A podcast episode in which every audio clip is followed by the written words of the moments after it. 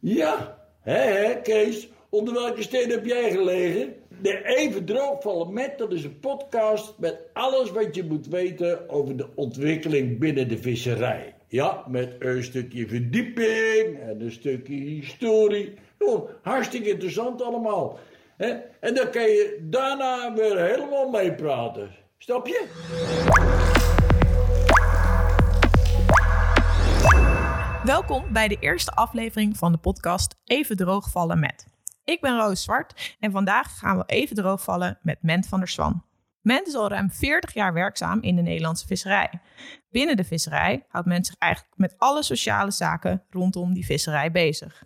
Bijvoorbeeld met veiligheid aan boord en bemanningszaken. Tijdens deze aflevering probeer ik erachter te komen wie Ment van der Swan is en wat hem motiveert om vanuit die verschillende rollen in de Nederlandse, Europese en internationale visserij zijn steentje bij te dragen. Welkom, Ment. Dankjewel.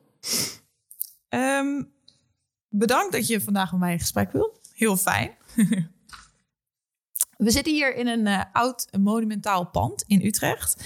Eh, en een deel van dit gebouw komt uit de 17e eeuw. En dat is wel bijzonder, want de 17e eeuw was in eh, Nederland ook een hele belangrijke tijd voor de visserij. Met name de haringvisserij. Eh, en eigenlijk is dat heel bepalend voor hoe de visserij er vandaag uitziet. Hoe kijk jij naar de geschiedenis van de Nederlandse visserij? Nou, die geschiedenis die gaat zelfs al veel verder terug dan die 17e eeuw. Hè? Want volgens mij eh, waren ze in de 14e eeuw al aan het vissen op haring eh, aan de oostkust van Schotland. En dat heeft zich eh, eeuwenlang kunnen ontwikkelen, zodat we op een gegeven moment de grootste haring-exporteurs van Europa waren. Eh, de handel op de Oostzeelanden, de Baltische staten, de Hanze-route. Haring speelde daarin een ontzettend grote rol. En dat heeft Nederland veel meer geld opgebracht dan de handel vanuit Oost-Indië. Daar staat bijna niemand eh, eh, bij stil, maar het is wel zo. En het heeft de basis gelegd voor de ontwikkeling van Nederland. Ja, dat En- weten we eigenlijk helemaal niet, dat Nou, dat zo'n groot nee, dat deel weten is. we niet in een hele grote delen van, van Nederland. Eh, Dat is iets wat, wat gewoon niet meer leeft. Maar ehm, die oorlogen die de Bourgondiërs voerden, die werden deels gefinancierd met geld dat met haringvissen werd opgebracht. En je begrijpt dat we ons daar tegen gingen verzetten. Eh komt niet aan ons geld. Nee, komt niet aan ons geld. Blijf ook van onze haring En onze, en onze vrijheidsstrijd is daar een direct gevolg van geweest. Dus heel belangrijk voor de geschiedenis. Zeer belangrijk. Is de haring ook eh, iets waardoor jij, eh, nou ja, het verhaal van de haring is dat de, waardoor je nog meer passie hebt voor de visserij? Of, Ja, ik eh, kom uit een vissersgezin. En mijn vader was een haringvisser. En niet zo'n zo'n slechte ook. dus het zit in je bloed, Het zit, nou ja, ze zeggen tegenwoordig dat het in je DNA in zit. je DNA. ja, dat is Ja, logischer. het, ik, ik kom uit een, een familie van haringvissers. Dus het, het heeft, heeft voor mij wel betekenis. Ging je vroeger dan ook vaak mee? Ik ging, eh, de eerste keer dat ik ging varen was met mijn vader was eh, toen ik acht was. Dat is tegenwoordig ondenkbaar. Eh, dat is veel te jong. Ja, Uh, Zeker als je be- bedenkt dat er op zee natuurlijk allerlei onverwachte dingen kunnen gebeuren. Maar ik zou die periode, die reizen die ik met mijn vader mocht maken, dat, dat was, heeft een indruk op mijn leven gemaakt. Ik heb daar ontzettend veel geleerd. Dingen die ik nu nog steeds gebruik, ja, bewust en onbewust. Dus voor mij was het een enorme leerzame uh, vorming.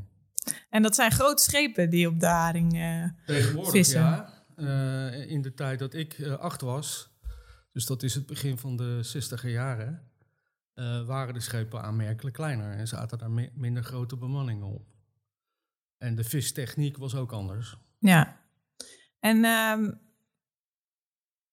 uh, is dat ook de reden geweest dat je zoiets had van, nou, die visserij daar, daar wil ik iets mee gaan doen? Zeker. Het is wel uh, vanuit en, de familie is het wel. Vanuit de familie is dat wel ontstaan. En ik zag hoe vissers op zee hun werk moesten doen. En ik dacht altijd dat moet beter kunnen. je had zelf In nooit zoiets. Zin? Ja. Je had zelf nooit zoiets van, ik ga vissen? Nee. Je dacht, de, de, de, de, de nachten zijn te kort en... eh, Ja, de omstandigheden waaronder je werk moest doen in die tijd waren gewoon niet zo uitnodigend om te zeggen: Oh, ik ga visser worden. nee. Mijn broer dacht daar heel anders over. Die is wel visser geworden en die, die is dat nog steeds. Grappig. Grappig, maar uiteindelijk toch in die visserij gebleven. Dus dat is wel, eh, Gelukkig wel. ligt je wel nauw aan het hart. Dat Ja. is mooi om te zien. Ehm, nou ja, dus dat, het was ook eigenlijk wel vrij duidelijk dat dat... eh, ik, ik hoor van weinig mensen die uit een vissersgezin komen... die eh, niet meer in de visserij belanden. Maar ehm, was het altijd al duidelijk? Heb je dat eh, je hele leven geweten dat je in de visserij wilde blijven? het- nou ja, ik, ik had iets met, met de, de visserschepen zelf. Ik tekende ook altijd visserschepen. Eh, op school en thuis. En ik was er altijd mee bezig. Ik was in Scheveningen altijd aan de haven aan het spelen. Ja, Eh, op de tonnen, tussen de tonnen. eh, haringtonnen die daar lagen. Die zie je tegenwoordig natuurlijk niet meer. Maar dat was mijn speelterrein. Dus het- de verbinding met visserij is er gewoon altijd geweest en ook altijd gebleven. leuk hoor. En ben ik heb je... één uitstapje gemaakt. En dat is? was- dat- ik heb anderhalf jaar bij het GAK gewerkt. Je weet niet wat dat is. Ik weet niet wat het is. Nee. Dat, is eh, dat was een uitvoeringsorgaan van sociale zekerheid. Oké. Daar heb ik anderhalf jaar gewerkt. En ook die tijd was wel eh, vormend voor mij. Omdat ik daar in ra- aanraking kwam met allerlei sociale regelingen die we in Nederland kennen. En waar vissers ook gebruik van kunnen maken. Dus ook dat was een, eh, een leerzame tijd. En zag je daarin dan dat er regelingen waren die, eh, die vissers ook echt gebruikten? Of was het eh, meer dat de vissers niet wisten dat ze hier gebruik van konden? Eh, nou, nee, de vissers wisten wel degelijk dat er gebruik gemaakt kon worden van sociale regelingen. Maar er waren ook andere dingen waarvan ik dacht van... jongens, jullie kunnen toch veel beter op je eigen rechten letten. ja. En daar Toen ben ik in je... de visserij kwam werken had bijvoorbeeld niemand een arbeidsovereenkomst. Op papier. Nee. Dat was allemaal mondeling. Dus dat was een van mijn eerste projecten. Dat is wel spannend. Ja. dat, dat zou ik nu wel spannend vinden om eh, ja, altijd dat- alleen maar in mondelinge overeenkomsten te ja, werken. aan eh, de jongere mensen die eh, komen werken. Dat als ze het niet op papier hebben, dan vertrouwen ze het niet. Nee. Dus in, in een periode van zo'n 40 jaar is daar een enorme omslag geweest. En niet alleen in de visserij, dat is gewoon in Nederland Overal, ja. nationaal is dat eh, echt totaal veranderd. Ja, ik denk dat we ook allemaal wel wat beter eh, misschien doorhebben of weten wat het, eh, wat het betekent om, om het zwart op wit te hebben. Ja, dat En, weet ik niet. Want als je nou gaat vragen wat staat erin, dan weten de, dan weten de meeste mensen het niet. Dan heeft niemand het gelezen. Nee, dat is ook wel weer zo. Ehm, we kijken naar de visserij en er is volgens mij heel veel veranderd. Je zegt het zelf ook al. Ehm, je bent heel erg gefocust op die sociale zaken. Wat zijn nou dingen die voor jouw gevoel echt heel erg zijn veranderd in de, in de visserij de laatste 40 jaar? In ieder geval, je hebt natuurlijk nog steeds de grote vis- zeevisserij en de kleine zeevisserij. Die woorden die kloppen niet hoor. Maar dat is nog wel steeds een soort onderscheid. Eh, in de grote zeevisserij is de, het veiligheidsbewustzijn van de vissers enorm veranderd. Er wordt, er wordt tegenwoordig echt veel veiliger gewerkt. Ja, En in de kleine visserij hebben ze nog wel een inslag en een inhaalslag te maken. ja daar is het. eh, Maar daar zijn we ook druk mee bezig. Misschien ligt, ligt dat dan ook aan, die, aan de woorden die we ervoor gebruiken. Ik bedoel, we noemen het nog steeds de kleine. Nou, daar, daar ligt het niet aan. Nee. Nee. Ik denk dat de dynamiek in de, in de laat ik zeggen, de kottersector, dat is eigenlijk een gebru- gebruikelijkere term. De dynamiek in de kottersector is erg groot. Ja. Hè, dus je moet met een, een beperkt aantal mensen eh, heel veel vis, heb je heel veel visactiviteiten. En dat betekent dat het letten op je eigen veiligheid eh, er soms bij inschiet. Ja. ja, want het zijn eigenlijk niet heel veel mensen aan boord op zo'n eh, op zo'n kotter. Vier, vijf, zes. Maar ze moeten wel eigenlijk allemaal alle taken kunnen volbrengen bijna aan boord. En vooral qua veiligheid. Ja, Het is natuurlijk ook. vaak eh, situaties waarin ze ja, toch op hun veiligheid moeten letten. Het is niet... Ja, en dan, dan is impulsiviteit, dat is dan eh, ook vaak nodig. Hè? Dat je impulsief reageert op een situatie die ontstaat. En om dan je eigen veiligheid voorop te stellen, dat is gewoon lastig. Omdat je uh, impulsief reageert en niet uh, eerst nadenkt over wat je moet doen. Nee, nee, het is allemaal. Uh, je bent in de in heat of the moment of zo. En ja. daardoor je reageer ook, je maar gewoon. je ziet toch ook in de, in de kottersector dat daar een kentering aan het komen is. We hebben projecten om uh, um, de risico's aan boord van de visserschepen te analyseren. En te kijken wat voor maatregelen je moet nemen om uh, dat te verminderen. Er zijn projecten om met zwemvesten te werken. Dat gaat in het begin helemaal niet makkelijk. nee, dat Maar kan nog wel eens lastig zijn. Daar, daar weet iedereen op den duur aan dat dat toch wel echt wel nodig is. Ja. ja, dat zien wij ook wel. We geven natuurlijk veel eh, cursussen en training op de, op de visserijscholen. Ja. En eh, we zien ook wel dat de jonge generatie daar eh, steeds eh, weer anders over denkt. En eh, bijna allemaal zijn ze het eens. Dat je, Ja. eh, maar het is toch er is ook nog een eh, ander aspect waardoor je hem uiteindelijk niet draagt. En dat is nog wel eens. eh, Nou ja, er, er worden, Ingewikkeld. Er worden excuses gezocht om het niet te dragen. ja. Ja. Maar dus ik denk dat dat wel eh, dat het nog een paar jaar nodig heeft en dat het dan wel gaat veranderen. We hebben, we hebben een thuisfront nodig dat eisen gaat stellen. Ja, en dat, dat zie je ook al wel gebeuren. Ja. Ja. dat Eh, zijn toch nog wel eh, Je gaat naar zee, maar we willen je wel levend terug hebben. En heel. een heel. Nou, ik hoop dat dat elke zondagavond of maandagochtend de boodschap is van het gezin. Ja, Misschien dat dat eh, ook bijdraagt aan een verbeterd veilig, veiligheidsbewustzijn. ja. Maar we- dat horen, ook dat horen we wel, wel steeds vaker. Dat de, dat de vrouw thuis toch zegt van... eh, joh, trek nou dat reddingsvest aan. Want ja, dan heb belangrijk Ja, we hebben je graag terug. Dus eigenlijk wat je zegt is de laatste 40 jaar... is vooral die eh, pelagische sector, noemen we dan... eh, Nou ja, als eerste, laat ik het, laat ik het zo zeggen. Eh, en de, kot- de kottersector is echt heel druk bezig om het te verbeteren. om het in Ja, te halen. ja. En, En daar neem ik mijn petje voor af. en zitten daar voor jou dan ook nog uitdagingen in?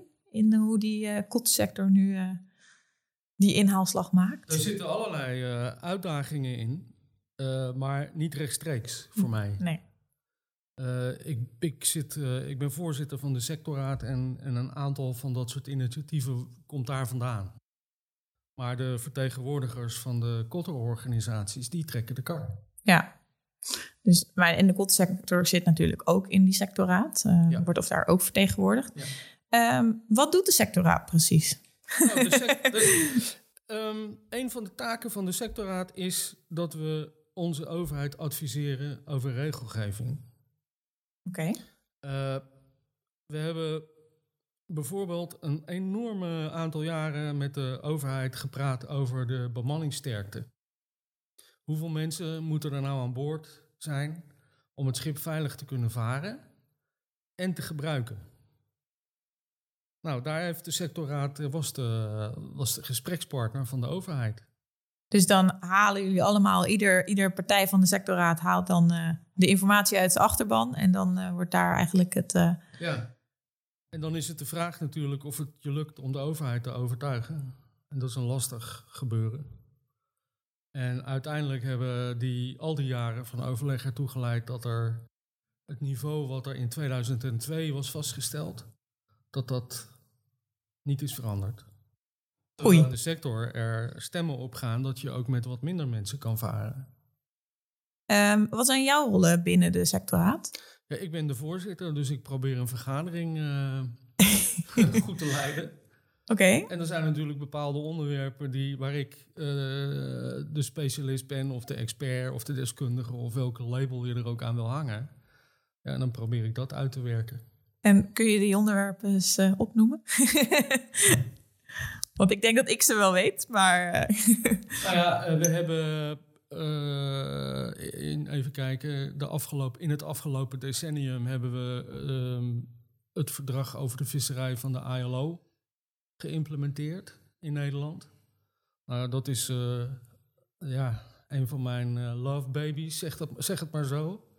Ja. Ik ben, betrokken geweest bij eh, het maken van die, eh, dat verdrag.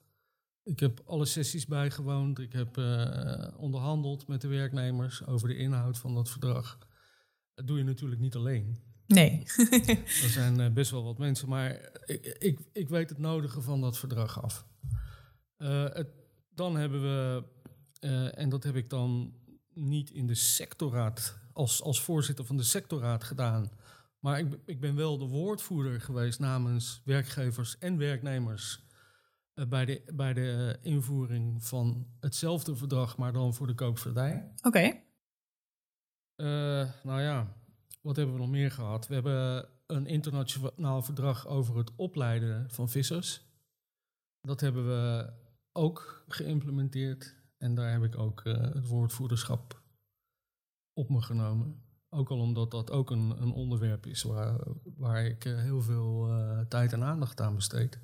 En het, het eerste verdrag waar je het over hebt, dat gaat vooral om veiligheid, eh, bemanningszaken, ruimte aan boord, rusttijden, al dat soort. Het, het gaat over fatsoenlijk werk in de visserij. ja.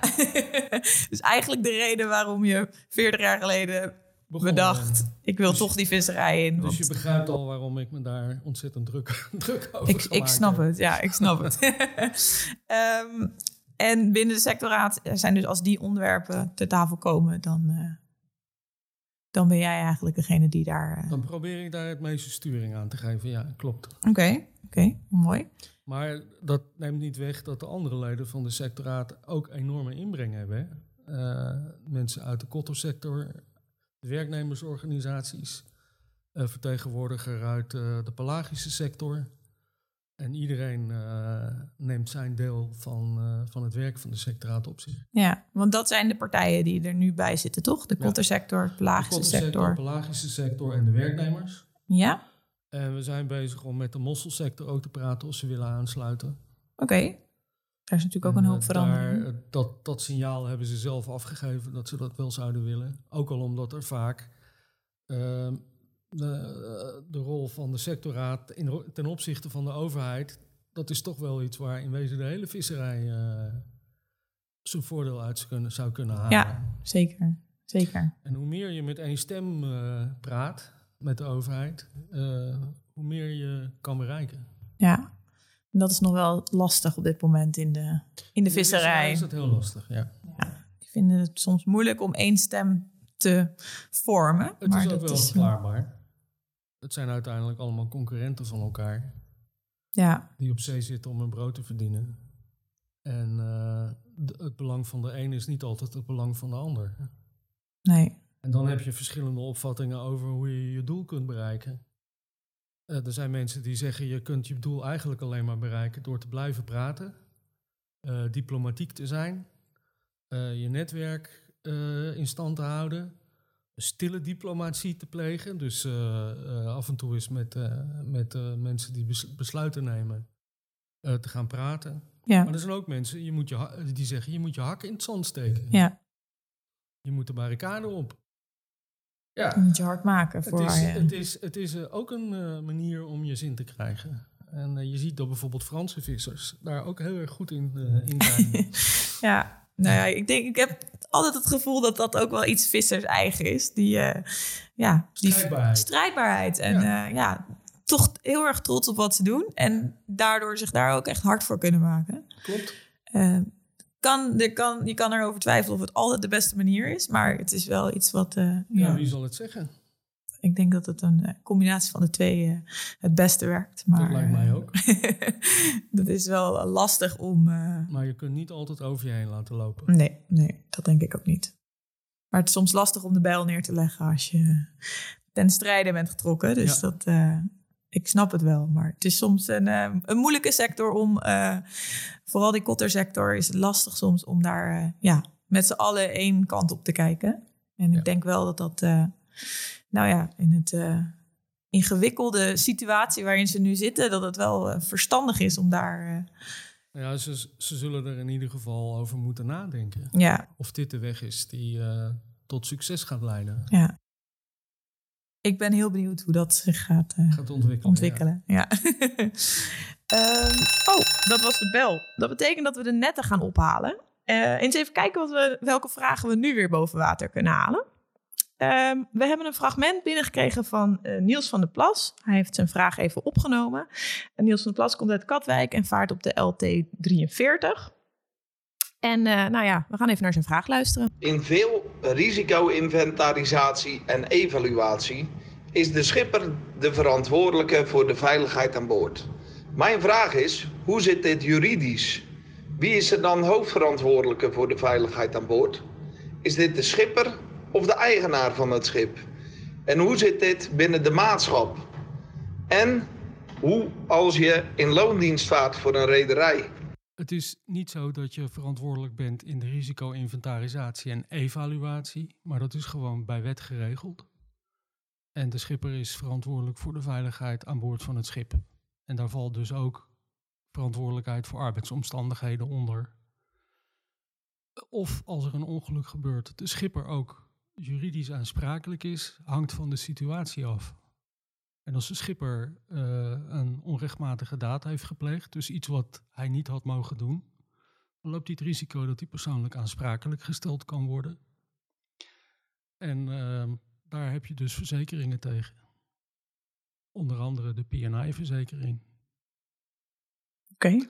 Dat is voor de uh, maatschap eigenlijk niet veel anders dan eh, in het geval dat iemand in loondienst is. Alleen um, daar, daar speelt ook nog de relatie werkgever-werknemer in mee. En um, vaak is het toch zo dat uiteindelijk de eigenaar van het schip degene is die aansprakelijk gesteld wordt. Oké. Alleen ik adviseer uh, om in alle gevallen uh, dit soort vraagstukken met je PNI-verzekeraar door te nemen. Zodat je zeker weet dat je goed zit. Ja. Oké. Okay. Nou, we hebben net heel lang over de, we hebben net over de sectorraad gehad en over jouw rol in de Nederlandse visserij. Maar hoe uh, ben je eigenlijk be betrokken geraakt bij dat Europese en uh, internationale ja, bestuur van de, van de visserij? even kijken. Ik geloof dat ik in 1999 door het productschap vis werd gevraagd om in, de, uh, sociale dialoog, in, het, uh, uh, in het Comité voor Sociale Dialoog in Brussel te gaan deelnemen. Oké. Okay. En ik kwam daar en ik, had, ik wilde aan de discussie meedoen. ja. En, ik kreeg op een en dat deed ik dan ook. En ik kreeg op een gegeven moment een briefje van het secretariaat van die, van die dialoog onder mijn neus. En daar stond op moment, het is niet de bedoeling dat je gaat onderhandelen. je was te spraakzaam in dat dialoog. Wat ook wel weer bijzonder is. Op maar... moment dacht ik bij mezelf, dit is niet goed. dus nee. ik heb geprobeerd om uh, wel een dialoog te krijgen. En ik denk dat we er vrij aardig in geslaagd zijn nadien. En niet alleen door mij, maar gewoon door de mensen die in dat comité zitting hebben. Om werkelijk met elkaar uh, dialoog te voeren over sociale aangelegenheden in de visserij, in de Europese visserij. En ook actief naar uh, doelen te streven. En zo is er een internationale veiligheidsgids gemaakt in ja. heel veel talen. En nog altijd beschikbaar. Uh, er is een, uh, een, overeenkomst gesloten om dat verdrag van de ILO in Europese regelgeving om te zetten. Die regelgeving is er gekomen. En zo zijn er nog veel meer voorbeelden te geven van uh, de, de, activiteiten van die sociale dialoog. En er wordt binnen de, het, uh, het Br Brusselse ministerie dat over sociale aangelegenheden gaat, wordt die sectoraat, of sorry, die, dat comité voor de visserij ook gezien als een van de meest actieve ehm, dialoog, sociale dialoogcomité's. Oké, en zo'n sociaal dialoogcomité. Wie zitten daar dan allemaal in? Wat zijn dat dan voor partijen? Dat zijn uh, Europese belangenorganisaties van uh, vissers en van reders. Oké. Okay. En uh, de Europese belangenorganisatie van vissers is een, moet ik dat zeggen, een, een dochter, tussen aanhalingstekens, van de International Transport Workers Federation, de ITF. De ITF, ja. En in Europa staat er een, is de I vervangen door een E, European Transport Workers Federation. en eh, de werkgevers of de reders die worden vertegenwoordigd door Europesh. Ja, Europesh, dat is eh, voor de reders, voor de visserijreders. Ja. Ja. Nou, ook voor de kottereigenaren. En de die, zijn ook, ja. die zijn ook lid van eh Europesh. Oké, en vanuit welke partij zit jij daar dan? In dat Ik eh, zit er dialoog? namens de Stichting van de Nederlandse Visserij. Oké, En dat is een stichting waarin de pelagische en de kottensector samen zitting hebben. Oké. Dus daar in Brussel praten we met één mond. Althans, als het over sociale aangelegenheden gaat. ja, precies. Nou, dat klinkt, eh, dat klinkt goed. Ja, dat vind ik ook. En dat is dan, wat daar dan besproken wordt, dat wordt weer als advies gegeven aan de... Het zijn allerlei, allerlei mogelijkheden die we hebben. We kunnen adviezen geven aan de eh, DG's van de Europese Commissie. We kunnen overeenkomsten sluiten op Europees niveau, die ook omgezet kunnen worden in Europese wetgeving. En we kunnen overeenkomsten sluiten waarvan we zeggen, landelijke organisaties, wij raden jullie aan om die overeenkomst uit te gaan voeren of over te nemen of in ieder geval er iets mee te doen. En dan hebben we eh, voorlichting en voorlichting voor wie? voor vissers Voor vissers. en ook voor reders. En, de, en die veiligheidsgids is daar een voorbeeld van. We hebben bijvoorbeeld ook een, eh, richtlijn, of een, eh, een, ja, een richtlijn aangenomen voor het medisch keuren van vissers. Zodat dat in heel Europa op dezelfde manier kan gebeuren. Zodat je in Nederland weet, als je een Spaanse of een Portugese visser aan boord hebt, dat die volgens dezelfde normen is gekeurd als Ja. een Nederlandse visser. En dat, dat is, is er dan ook om eh, het vertrouwen van, eh, laten we zeggen, Nederlandse vissers in vissers uit Portugal te vergroten. Over het algemeen eh, willen we Portugese vissers hebben, omdat het gewoon goede vissers zijn. maar het is ook wel prettig om te weten dat ze op een ordentelijke manier medisch gekeurd zijn. Dus dat Ja. ze geen dingen meebrengen aan boord die gevaarlijk kunnen zijn voor de gezondheid. Eh, nou ja, die gids is er. En nu is het eh, aan de nationale overheden om daar ook werkelijk gebruik van te maken. Ja, want dat, dat is iets wat wij wel vaak horen vanuit de visserij. Is dat, het, ja, dat die richtlijnen of de regels soms niet helemaal aansluiten bij de situatie op zee. Ja. En eh, dat lijkt me heel lastig om daar eh, ja, als tussenpersoon tussen te zitten. En daar eh, dat, te zorgen dat het wel past. Maar is dat ook iets waar jullie je mee bezighouden? Dat de, de, Nou ja, ja, bij, de, dat- bij de implementatie klopt. van een, van een Europese richtlijn die over visserij gaat. En ik, ik, ik heb het dan over arbeidsgerelateerde richtlijnen, uiteraard. Eh, daar eh, proberen wij eh, de kennis van de sector zoveel mogelijk in te brengen. ja, De kennis die we van de sector hebben, wordt me- moet ook gevoed worden door de vissers zelf. zeker. zeker. Dus als ze met problemen zitten, of zaken waarvan zij vinden dit sluit helemaal niet aan bij wat wij meemaken op zee, ja, dan moeten ze, moeten ze ervoor zorgen dat dat bij die sectorraad komt. dat moet wel gehoord worden, want anders dan kan je het natuurlijk niet veranderen. Nee, als we je niet er niet over praat. ook. Nee. Oké, interessant. En ehm, nou ja, we hadden het al een beetje over die Nederlandse visserij. En de ehm, uiteindelijke gesprekken die worden gevoerd in de, die sociale committee-dialoog. Ehm, wat heeft dat voor invloed op de Nederlandse visserij, op de Nederlandse visser? Wat, wat ja, Ja, het, het, het meest sprekende voorbeeld dat ik kan noemen is eh, die, die richtlijn over de invoering van dat ILO-verdrag. Ja, want wat, dat verdrag, dat was eerst een, het is, het is een eh, wereldwijd verdrag. Ja? En dat is uiteindelijk door jullie in die committee, is dat eh, tot een ook Europees verdrag gemaakt, ja. gevormd. Ja.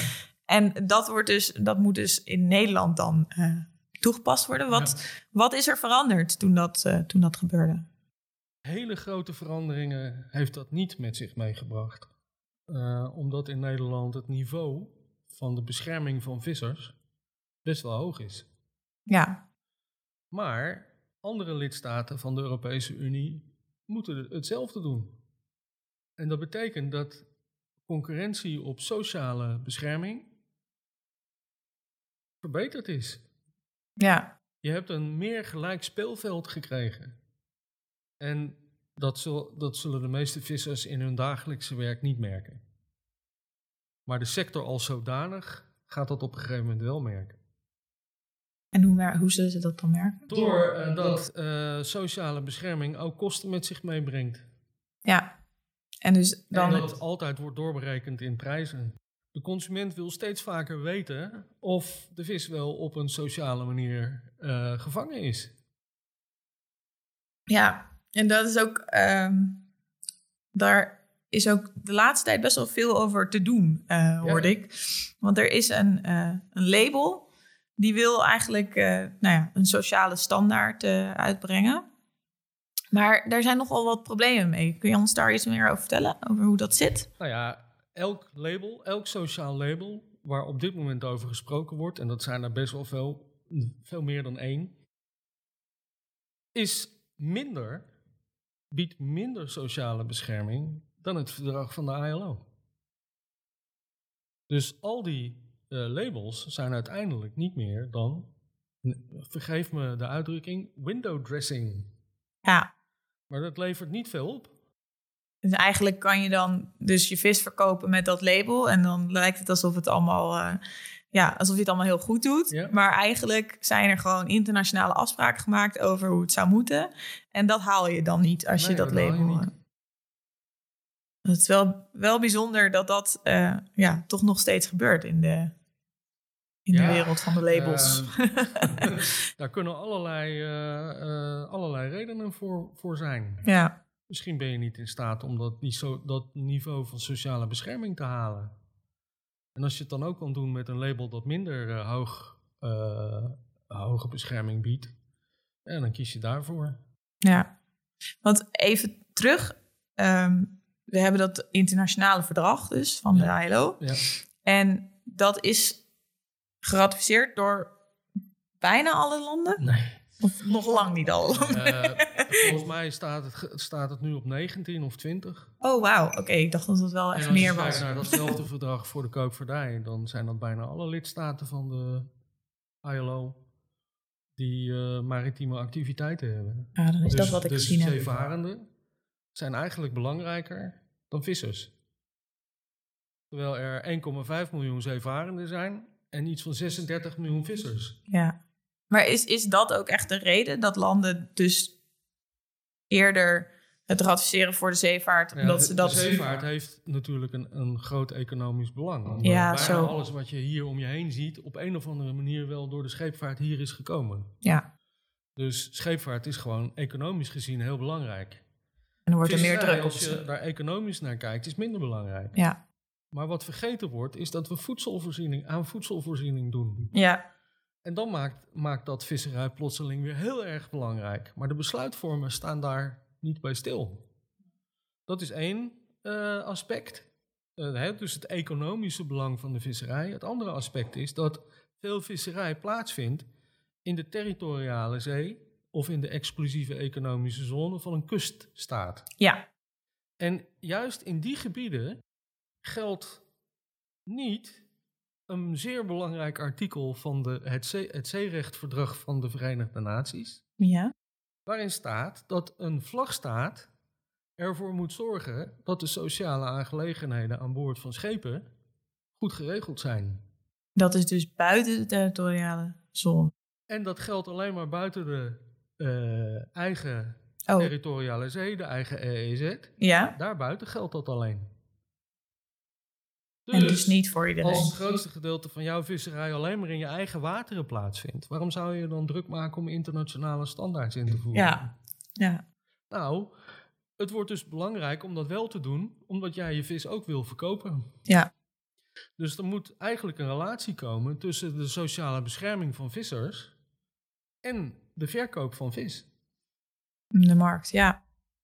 Oké, Dus een marktbescherming. marktbescherming. En hoe... eh, nou ja, het lijkt mij dus inderdaad heel frustrerend, maar je blijft wel heel gepassioneerd en heel erg bezig met dit onderwerp. Zijn er ook verhalen waar, waaruit je die passie dan dagelijks kan halen? Of toch de motivatie haalt om dit te blijven doen? Ja, een van de grootste eh, moti- motivatoren, is dat een goed woord? Ehm, is eigenlijk dat ik zie dat de Nederlandse vissersschepen best wel goed gebouwd zijn. Niet allemaal. En dat, er- dat er aandacht wordt besteed aan de bemanningen. Eh, dat ik zie dat in, in belangrijke delen van de visserij eh, veel meer aandacht is voor veiligheid. Dus dat betekent dat het zin heeft om dit te blijven doen. Ja. Dus eigenlijk wat je, wat je zag toen je acht was en eh, wat je nu ziet aan boord van de schepen, dat is toch zodanig. Gaat dat de goede kant op en is dat. eh, dat is een ja, enorme stimulans om ermee door te gaan. dat snap ik wel. Dat is ook belangrijk. Ik denk dat het ook heel belangrijk is om ermee door te gaan. dat is eh, heel goed werk. Zolang het mag. Zolang het mag. Goed, eh Ment. Dat brengt ons bij dat we, het dilemma. We hebben een dilemma voor je bedacht. Stel je voor, je bent een eh, schipper op een kotter. Maar voor volgende week en de weken daarop eh, kom je personeel tekort. Eh, wat zijn je opties? Niet uitvaren, buitenlandse bemanning inhuren. Wat zou jij doen in deze situatie? Nou, ik zou eerst heel erg triest worden. Dat we in zo'n situatie terechtgekomen zijn. Met zo'n mooie sector.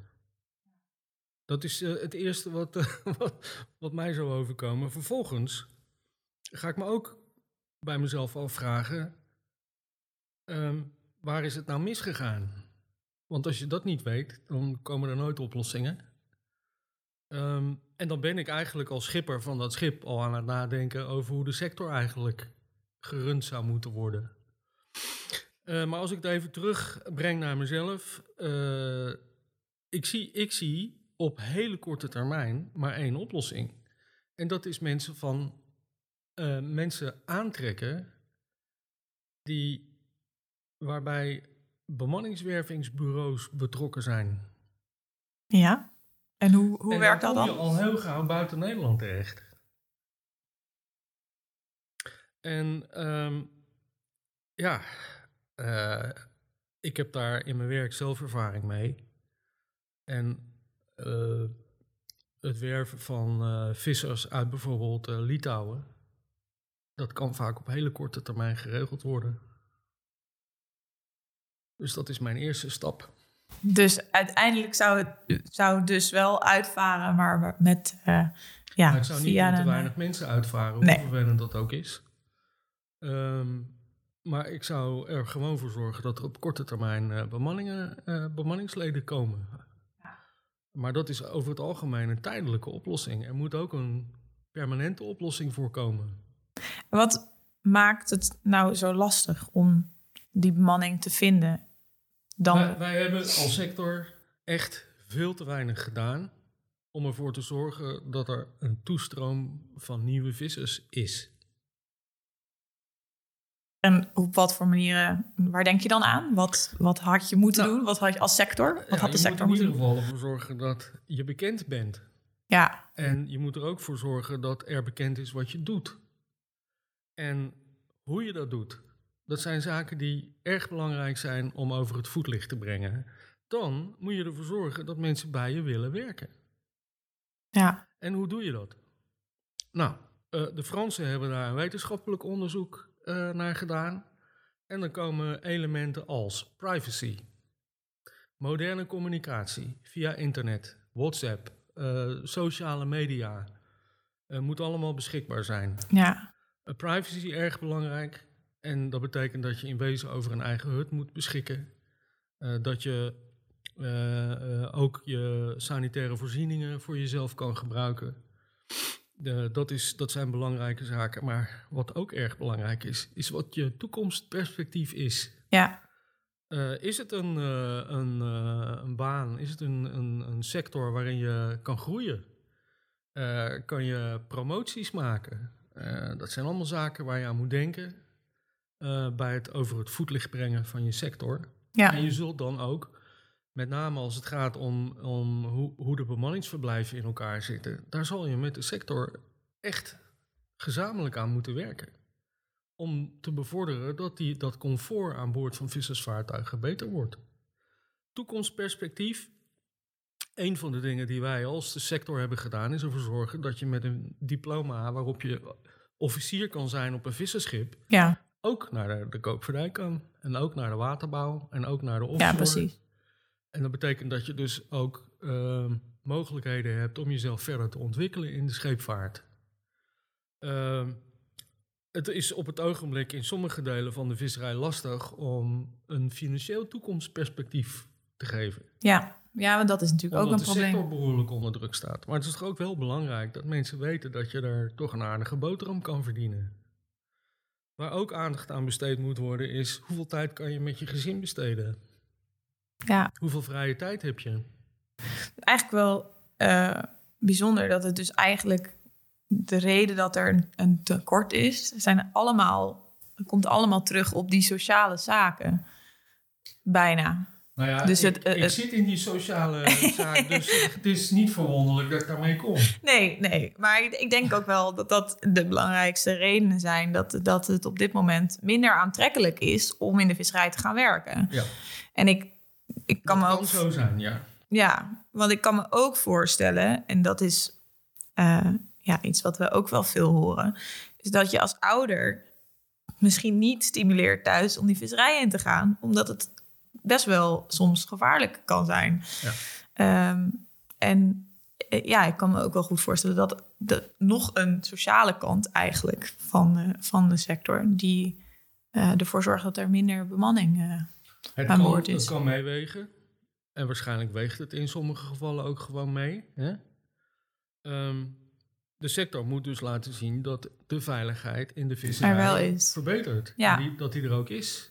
Ja. Ehm, en daar komen we weer terug op het verzamelen van gegevens over ongevallen, et cetera. Ja, Je moet er ook wel voor zorgen dat we weten hoe het, hoe het gesteld is met die visserij. Ja, precies. Je moet een verhaal kunnen vertellen Ja. en daarvoor moet je wel eh, nodige informatie hebben. Ja, en wij hebben een aantal jaren geleden een eh, bijdrage van een inspecteur van ILNT tegenwoordig gehad in een, eh, in een eh, soort seminar wat we hadden georganiseerd. En die kwam eh, tot de on- voor ons onthutsende conclusie dat in de visserij minder, relatief gezien minder ongevallen plaatsvonden dan in de koopvaardij.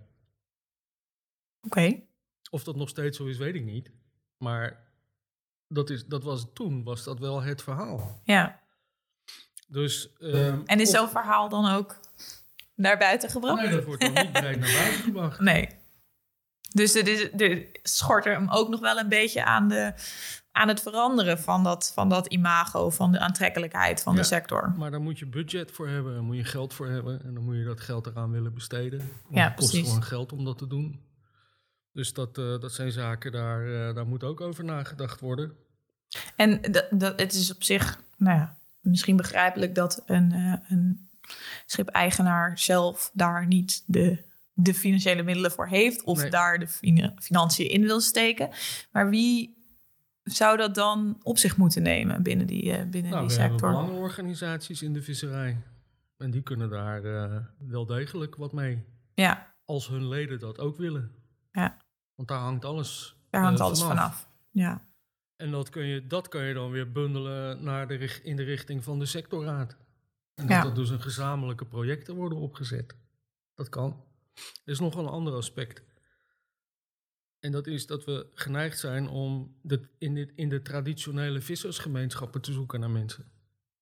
Maar we hebben in Nederland best wel veel kansarme mensen ook. Waarom gaan we niet kijken of die misschien belangstelling hebben om in de visserij te werken? ja, In, in het verleden, in die goede oude tijd waar we mee begonnen zijn, eh, waren het ook niet de rijkste mensen die gingen vissen. Of de mensen die de beste eh, sociale posities hadden. Dat waren vaak ook mensen die arm, het arm hadden. Mensen die in armoede leefden. Mensen die niet zoveel kansen hadden. En ehm, ik denk dat het heel mooi zou zijn als we nou juist voor mensen in Nederland met de huidige welvaart die we hebben, hebben we ook kansarme mensen, echt waar. ja, zeker. Eh, dat we eh, uitzicht bieden voor kansarme mensen om op, op een baan in de visserij. Maar daar moeten we dan wel wat voor doen, want het gaat niet automatisch.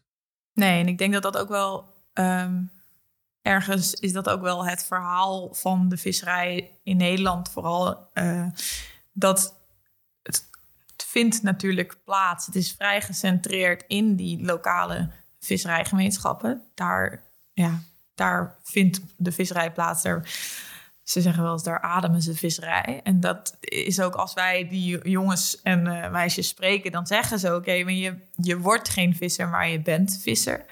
Dat is de, de achtergrond daar. Maar het is natuurlijk, als je het zo. Um, het is iets heel moois, want het, het heeft, geeft trots op de, op, op de manier van leven en werken.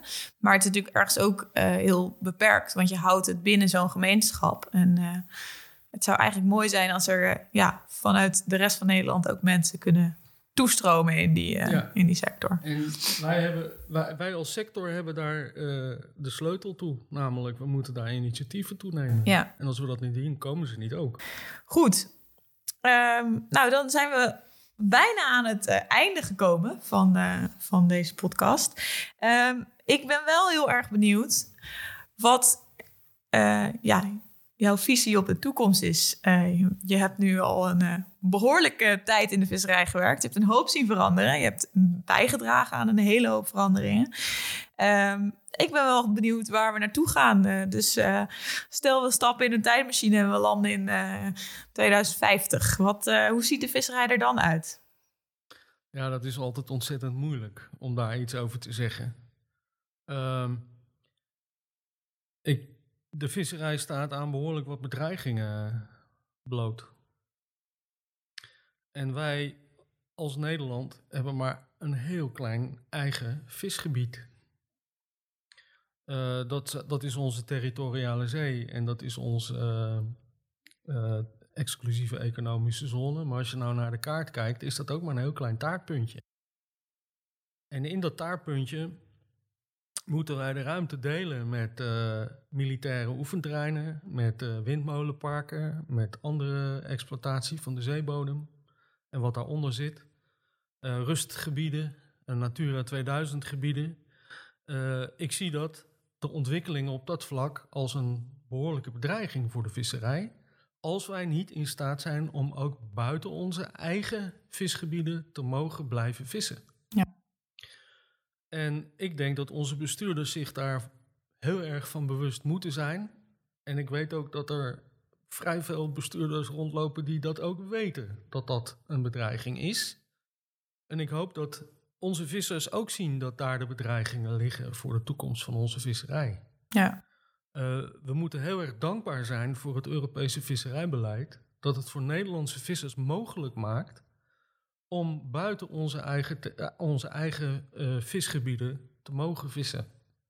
En dat we moeten uitkijken dat we die positie niet verspelen. Ja. En dat betekent dat we soms onszelf een beetje moeten inhouden.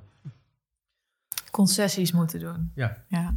En, maar denk je dat hoe het nu gaat en de kennis die je nu hebt, dat er in 2050 nog wel Nederlandse visserij is? Ja, dat denk ik wel. En ik denk ook dat die visserij er um, socialer uitziet. Socialer uitziet, ja. ja.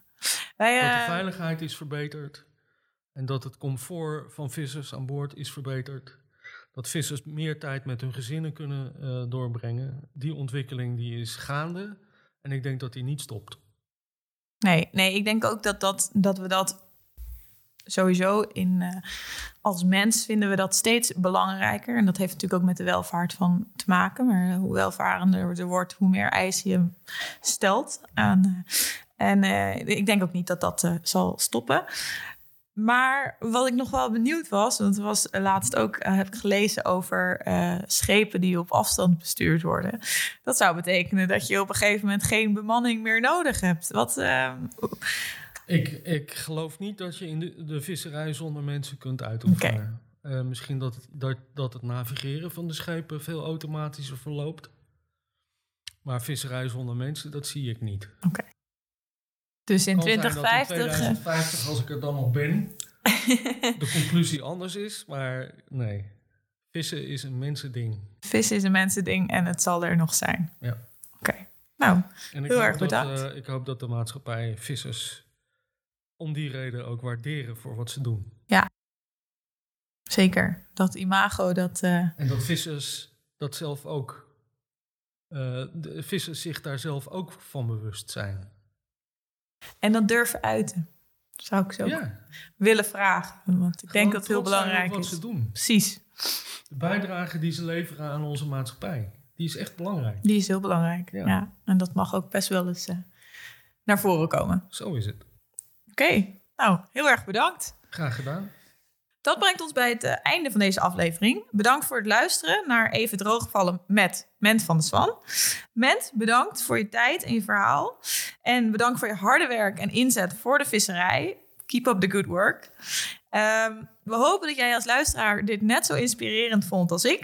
Mocht je nu vragen hebben voor Ment, stel ze dan vooral via info.visticketmaar.nl of via Facebook of Twitter. Vond je deze aflevering interessant en wil je meer weten? Abonneer je dan op de Vis ik het maar podcast. Even droogvallen met. Dan verschijnt de volgende aflevering in je favoriete podcast app. Deze podcast werd mede mogelijk gemaakt met financiële ondersteuning van het Europees Fonds voor Maritieme Zaken en Visserij.